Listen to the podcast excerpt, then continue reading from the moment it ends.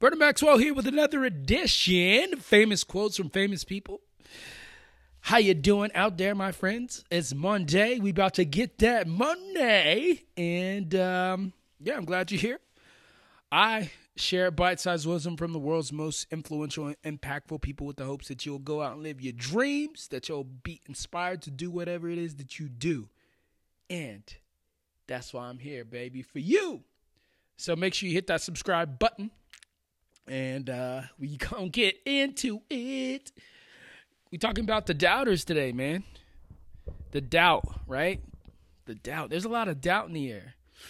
There's a lot of people who are quick to tell you how to live your life. Isn't that isn't it interesting that the people who feel most qualified to tell you how to live your life aren't you? I always found that fascinating that everybody wants to be able to give me on advice on how to live my life, yet it's my life. Wouldn't they be better off just living their own damn life? It's interesting. It's just it's just really interesting to me. Maybe it's interesting to you too. And here's the deal. Pay these people no mind pay these people no mind. I like what Kid Ink said. He said, Don't be distracted by the doubters. Look, you can't be distracted by the doubters. You can't be distracted by the people who are trying to put you in the box. You know why?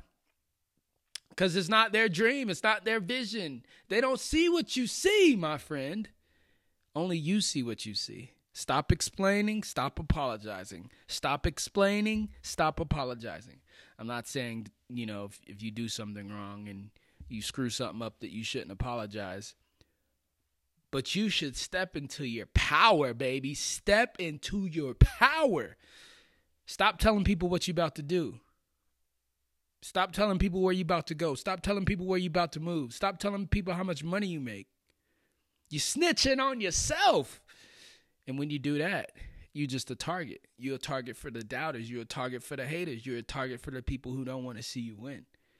Keep your stuff private until you make it happen and then show them through doing. Show them through doing. Don't show and tell, show and do. How's that for you? Hey, it's Monday. If you want to get your quote on the podcast, hit me right now on IG or Twitter, Vernon Maxwell. That's M A X Well. And I'll see you really, really soon, my friend. I'm about to go get the gym. I'm about to go get this money. And I'm about to get the honey. Peace.